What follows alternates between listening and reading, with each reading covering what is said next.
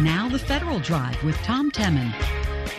Hello, and thanks for joining us on this Wednesday, April 13th, 2022, seven minutes past the hour. I'm Tom Temin. Our producers are Eric White and Peter Musurlian, our digital editors Amelia Brust and David Thornton. Coming up in this hour of the Federal Drive, national security threats and the growing debt, Congress can't say it hasn't been warned. Plus, the Postal Service ponders the best way to measure its own delivery performance. Those stories and much more ahead during this hour of the Federal Drive.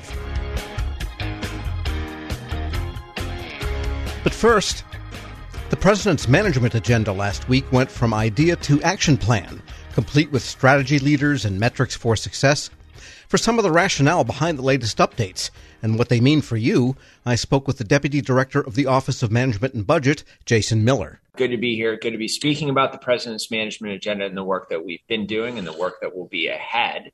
As you noted last week, we announced a number of additional steps on the President's management agenda, which we launched last November. Those steps included the challenges and opportunities in each of our three priority areas, goal statements, specific success measures, and the leaders, the federal government leaders who will be leading the actual work in terms of government wide implementation going forward. Let me just, in walking to that, let me just step back for a moment. So last November, we launched the President's Management Agenda we released a vision grounded in values for improving the capacity of the federal government to do its business, to deliver on mission, to restore the American people's trust in government. We had three priority areas, and that's where we released more details. Those three priority areas are one, strengthening, and empowering the federal workforce, two, delivering excellent, equitable, and secure federal services and customer experience, and three, managing the business of government to build back better. And when we did that, and as we march forward, we have three objectives in mind, right? One is keep it simple. We're trying to deliver across a large, complex organization. We need to be focused. The definition of three core priorities and how we're implementing it is all built around that. The second is we have to connect those management priorities and how we actually measure success to the outcomes, to the broader outcomes that we're trying to deliver. Just like any high performing organization, you need to start with what it is you want to achieve and then determine how you're going to get there and the capacity you need to do it.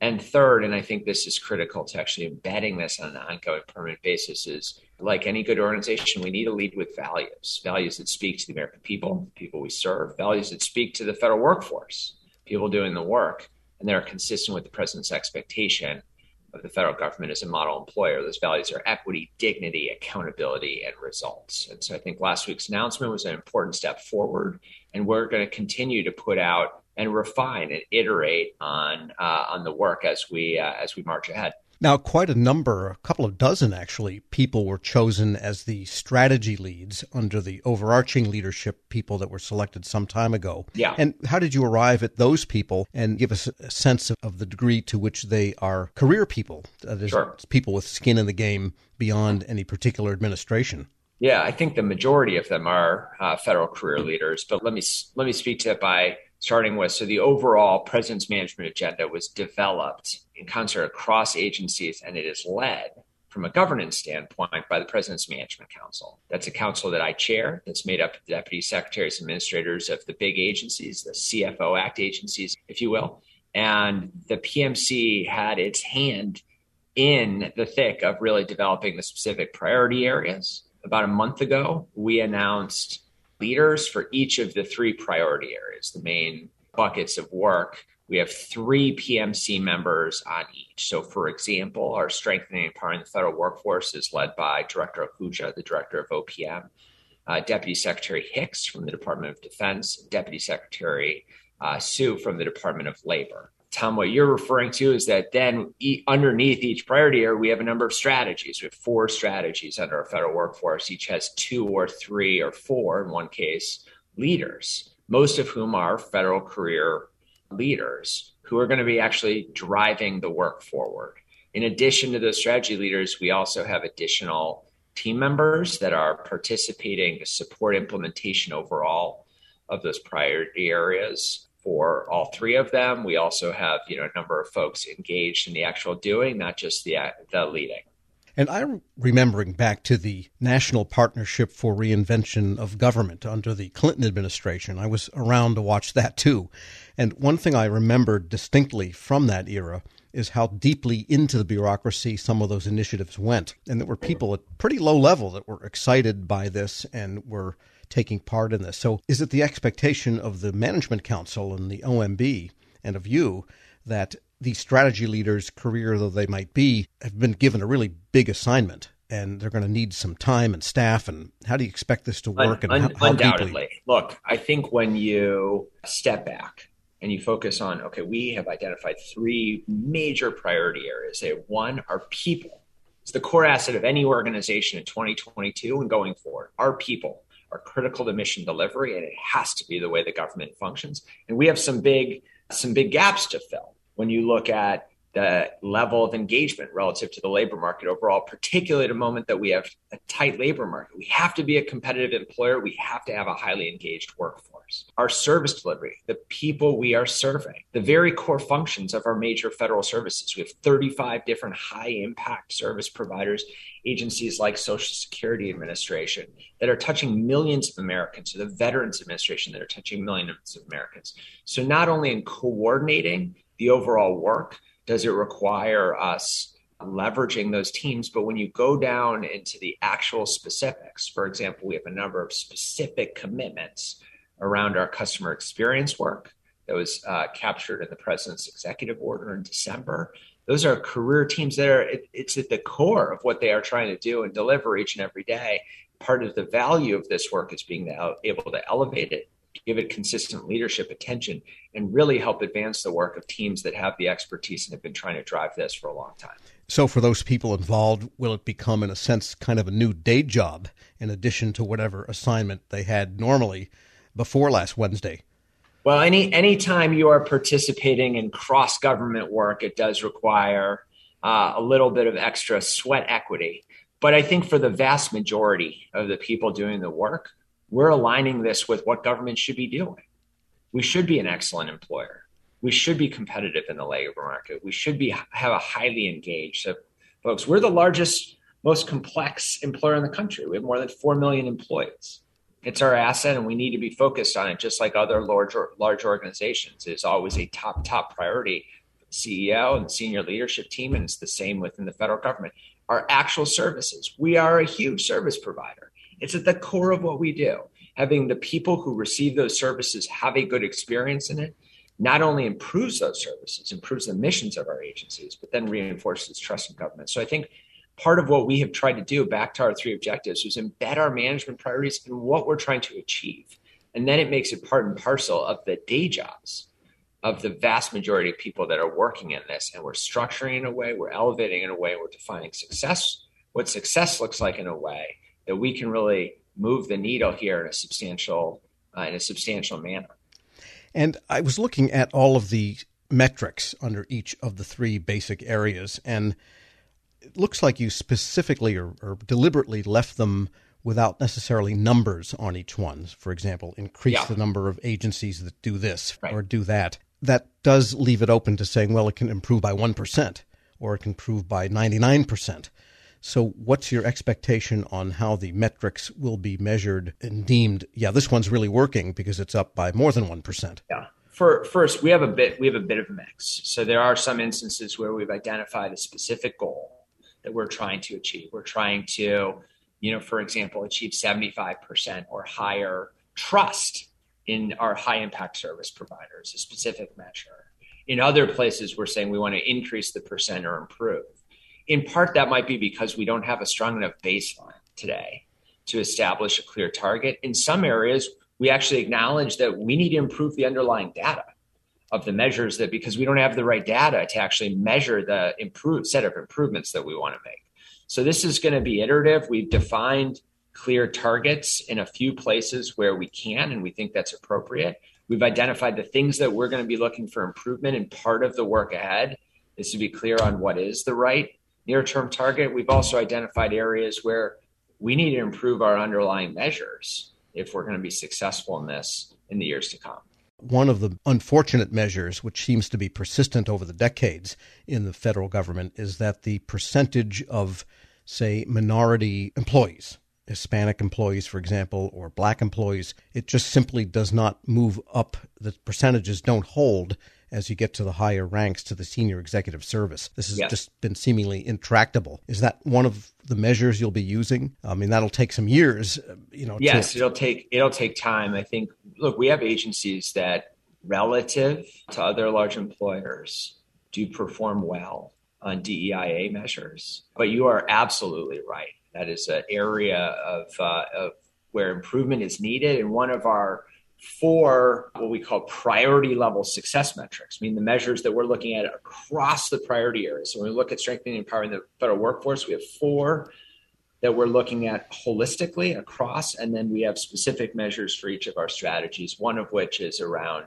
uh, DEIA measures that we, including the, but some of that is the diversity of the workforce. Some of that is uh, are, are do employees feel that their uh, work that their workplace is inclusive for someone like that, and that's uh, equally critical. And also on the workforce issue, the the topic of the federal hiring process. There's a lot of reference to improving that, mm-hmm. and you know this is the subject of policy. And there's so many different hiring authorities. Each one has a different hiring process to go with it. It's kind of hard to come up with an average. But again, during the Obama administration, there was a pretty strong gambit to reduce literally the number of days from mm-hmm. someone applying for a federal job to them being hired or not hired. That needle never really moved. Is that is that a revived goal? So undoubtedly, length is a challenge, particularly in a competitive labor market. Uh, one piece of our work here is our efforts to improve the and transform the personnel vetting system across the federal government for security and suitability. That's only one piece of the process of getting a person from application to in a seat where they are where they are doing work. But our our focus, one of the I think the lessons learned was you know just measuring days hired between time zero and time one sometimes did not actually improve the performance of the process to deliver outcomes. So we're trying to look at things like are we attracting the right people for the right role? That agencies are actually meeting their targets and filling jobs. What was identified as a challenge in the past was the hiring process was inhibiting that, but we're going straight to the outcome measure. We're also looking at hiring manager satisfaction. This is an area that if you look at our so we have mission support surveys these are run by gsa they look persistently low is our performance on uh, human capital support systems and particularly looking at hiring managers and their satisfaction with whether they're getting their needs filled in the hiring process. And we're making that one of our priority measures that we're looking All right. And I wanted to ask you a couple of questions about the customer experience measure, the Forrester research. Again, that's a mm-hmm. very large macro measure and it's probably hard to move that one more than a few percentages because averages are what they are. But when it gets to specific transactions, as you mentioned, say with Social Security, a lot of contemporary measures used by industry yes. that are more than just these macro survey types of things time to transaction, how fast was a trouble ticket resolved, how long did someone be on the phone. Is it your vision that a lot of these contemporary measures get down to the brass tacks? Will also be part of the measures of success. Yes, we will. We will have, and this will be at a agency by agency level because for each of our high impact service providers, of which there are 35, they have to measure performance. They will have both, you know, as you described, the brass tacks as well as survey measures. But actually, I think it's an important distinction when you think about surveying satisfaction with a service at the point of service delivery versus a broader survey that says, do you have confidence in this industry or this service provider? It's very different. When you say, hey, you just received this service with good experience, do you trust the, ser- the provider of the service that you just received? And we've seen real improvement in areas of the federal government. That said, as you can see in the Forrester measures, we are way behind other industries. So, yes, this is an area where I think if we see market improvement, we start moving towards more in line with other industries we have performance. But if you look at like the VA, the VA moved the needle from you know 55 to 60 percent trust in that in the provision of that service to to you know by like 30 40 points in seven years That's a huge number for millions of veterans that are being served by that administration. Are there areas where they have to make a lot of improvement? Yes but they're also a model for demonstrating that improvement can be made. And also, there's a 10 agency collaborative with respect to the citizens' life cycle. And yeah. again, there used to be a video about this, you know, sort of cradle to grave government. Do you ever worry that you could almost overstep people's perceptions of how much they want the government to be part of their lives in the first place? Our focus here on life experiences. So let me just explain the intent the intent of our focus on life experience is a recognition that there are certain moments where the interactions with the government are really critical to you as an individual. So, an example would be approaching retirement. When you're approaching retirement between 62, 65, et cetera, you're going to be interacting with SSA, Social Security Administration. For your Social Security benefits, you're going to be interacting with HHS, for your Medicare benefits. It's true for millions of Americans every year. And for you as an individual, you don't want to have to interact with different agencies that all treat you as a separate person. You want the government to see you as you, a person who's trying to make a decision, a person who needs good information, a person whose time is valuable, a person who wants the service provider to be responsive to their needs. And that's how we are trying to approach life experiences from the perspective, from the shoes of the customer receiving the service, acknowledging that they are receiving that service across multiple agencies. And rather than acting in separate silos touching that person, we want to approach as one entity, not to be more intrusive, not to have more places in which the government is touching your lives, but to acknowledge the places that the government's absolutely critical to you. It can also be in places like recovering from a disaster. When there's a natural disaster, if you're t- if you're interacting with FEMA or HUD for housing or SBA for an emergency small business loan. The government should provide an approach for you that makes it easy, that doesn't make you, you have to drive back and forth between where you have a roof over your head and your old residence that has been destroyed to take pictures or meet somebody on site. And so those are the kinds of life experiences where we're building cross agency teams where the focus is on the individual and how they are going through that experience and the role of, of government already to make that seamless, to make that easy, to make that less stressful at a time when often people are facing a lot of stress. And I think you've stated before, and the documents have stated, there's a major information technology component to this. Yes. I didn't see it in the latest documents, but I imagine it. I just probably overlooked it. But the no wrong front door idea is really. Yeah, it a, is. The technology component is foundational to our success. I mean, that's true on the on the federal workforce front, not just that we uh, have major efforts to hire more technologists across the government, cybersecurity specialists across the government, but also the experience for people working want the tools that allow them to be successful. Uh, and obviously, from a service delivery standpoint, you want a no front, a no wrong door approach you want some people want in-person interactions some people want digital interactions so it's meeting the expectations and exceeding the expectations of the customers that we are serving. Right. Is the expectation then explicit that this is not only an online government effort that's going on but in customer experience but also extends to the telephone centers and i don't right. i'm sure you know about those and also the offices that are just creeping open again? Yes. We have um, look, I think different services are serving different groups of Americans who have different needs. And that's why we have to adjust our services accordingly. Digital is an area that we need to make meaningful improvement. We want digital to be an available option because it is often, particularly now, for most people, incredibly convenient. But if that was the only option, in certain cases, it would decrease accessibility for those services. So we need to get the balance right. And just a final question then getting back to federal employees, there's teams named, there are strategy leaders named.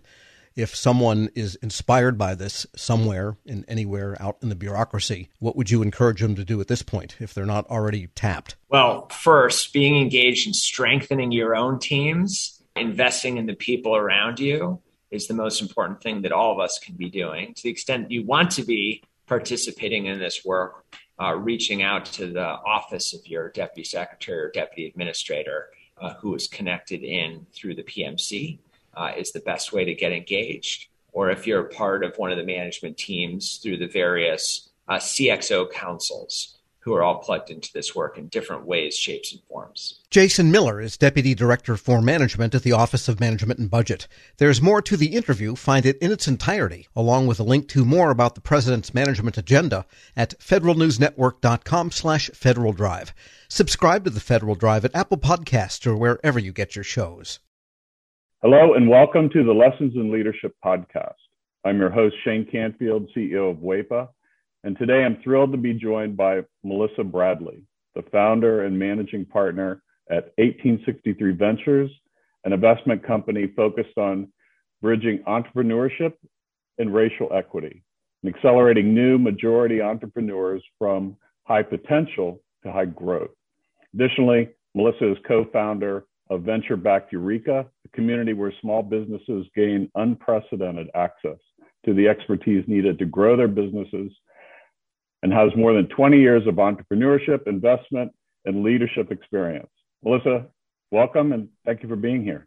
My pleasure. Thank you for having me. Who is the first person that you remember looking up to as a leader, and what was it about them that inspired you?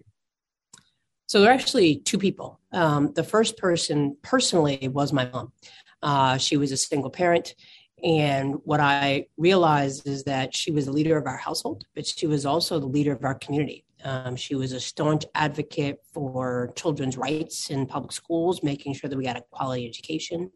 She was a staunch advocate around rights for renters. Um, we were not in a financial position that we actually ever owned a home, uh, but she made sure that people who lived in various types of housing we were in regular housing.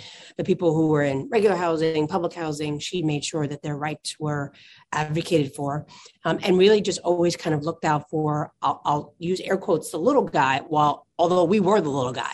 Uh, and then I would say she was a huge advocate of older folks. Um, as part of her job, she worked during the week uh, in a full time job and then clean houses on the weekend, but also took care of elderly folks and a staunch advocate for elderly rights. Um, so that was probably the, the first leader. And then I would say the second leader that really came about professionally was a woman named Crystal, Crystal Gaskins, uh, who actually ran a, headhunting temporary firm that I ended up uh, spending about a year at. I quickly realized that was not my calling. But in a world where you are constantly managing the powers that be that want to hire all these people and move people around, and the folks who are sometimes in vulnerable positions and obviously seeking a job, she always manage to treat everyone with the with the ultimate respect. And part of the business was actually um, managing hotels and getting service workers to show up. And that's a tough job, right? To try to motivate people who barely are getting paid enough under not great conditions. Um, and so she taught me three things. She taught me how to be a motivator and that recognizing leadership is not mandating, but motivating. She taught me that leadership is not just reporting up, but also reflecting and supporting those who may be underneath you from a hierarchical structure. And she also taught me that leadership was not about money, uh, but it was about producing positive outcomes for whoever your customers were. And if you did that, then obviously the money would come. How would you describe your leadership style and how has that developed over the years? Mm. I would describe it hashtag work in progress. Um, it, it, has evolved over the years, I think, two ways. One, uh, the more people I've been exposed to in leadership positions have certainly helped me pivot and make adjustments. And then, certainly, as my leadership roles have elevated, and probably as the more people I've been responsible for has elevated. Uh, you know, certainly being managing partner and founder of 1863 Ventures, we manage a lot of people. We have actually tripled our staff this year. And so we went from three people to oh, actually 12 people plus and growing. Uh, and we went from a couple hundred members to almost 10,000 members. And that's a big deal. Um, I, so my leadership style has evolved in terms of more people that I have reporting to me. I think it's, I, I focus on autonomy. I focus, I'm, I'm, very clear that my role is to help other people be successful. Uh, I do set very clear deadlines. I am try to do a good job of kind of projecting what is the overall mission and vision, what are the KPIs and OKRs that we need to hit. And then I feel like I need to get out the way. I need not be a micromanager. I need to recognize, particularly since COVID, that people have kids, they have lives, they have ways that they know how they perform best. And so we now have people who work for me all over the world. And as long as we meet our deliverables, I don't need to know that you're sitting in a cubicle or sitting at your computer from nine to five. Um, and that's because I've been at those nine to five jobs where I literally had nothing to do, but I knew I was told I had to be in the office. Uh, and it just seemed like a complete waste of time. And so I'm really laser focused on outcomes and productivity and advancing the vision and mission and not on what does it look like? Because i think successful work looks different for everyone. And then i would say more externally as we now have grown to lots of members and we have a social media presence and i talk to people i'm mindful that the, the probably the most important from an external uh, perspective about my leadership is that i am mindful that i am modeling not just for myself but particularly for other leaders and particularly black women and certainly gay black women uh, you know there are not a lot of us. Um, you know you mentioned that i'm a co-founder of Ureeka so i'm fortunate enough to be in the first 30 or so Black women that have been supported through venture capital, which is a sad statistic, but for a different topic. And so I'm mindful that people are always watching me.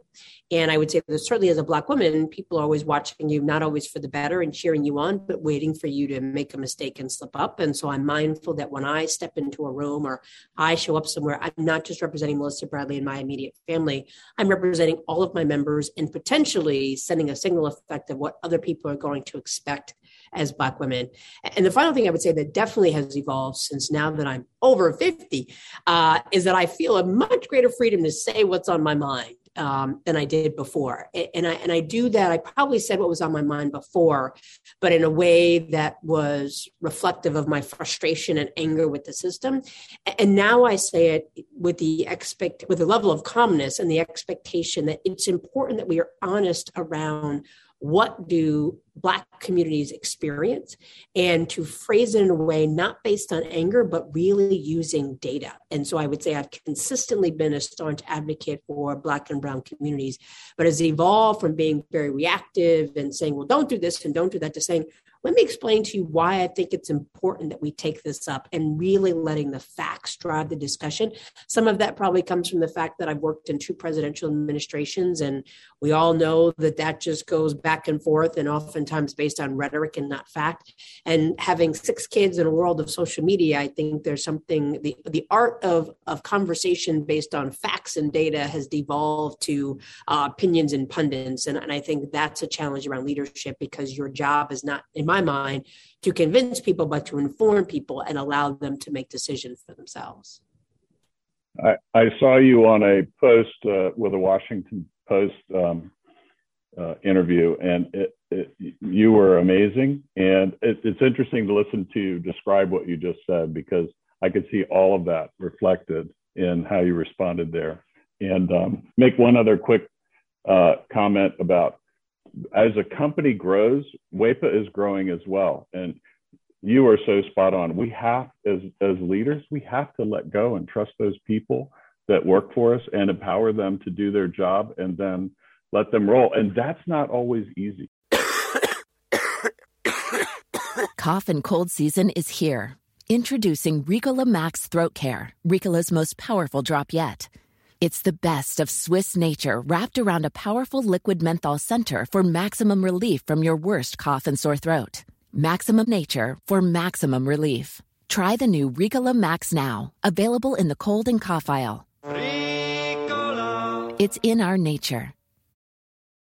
Grab a 30-day free trial of Live by Live Plus, and you'll get unlimited skips, commercial-free music, and all of the podcasts and live streaming events you can handle. Visit livexlive.com slash podcast one to learn more and start your free trial.